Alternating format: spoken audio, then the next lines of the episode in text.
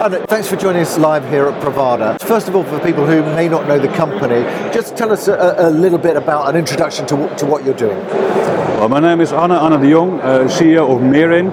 Merin is a landlord, an owner, uh, investor. We own uh, fifty office buildings in the Netherlands. We focus on uh, Amsterdam, so I think that fifty percent of our buildings are located in Amsterdam. Um, so that's what we do in a nutshell. There's obviously a, a big focus on achieving climate goals. I suppose what for you are, are the important areas of that? Looking at E S G, you have to set very clear goals. Uh, you have to make a plan, a straight plan.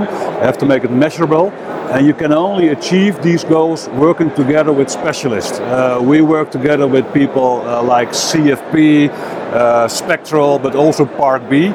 Three important companies who work together with us, technical experts, to improve the E S G uh, uh, level of our company. Um, so working together is, is, is key.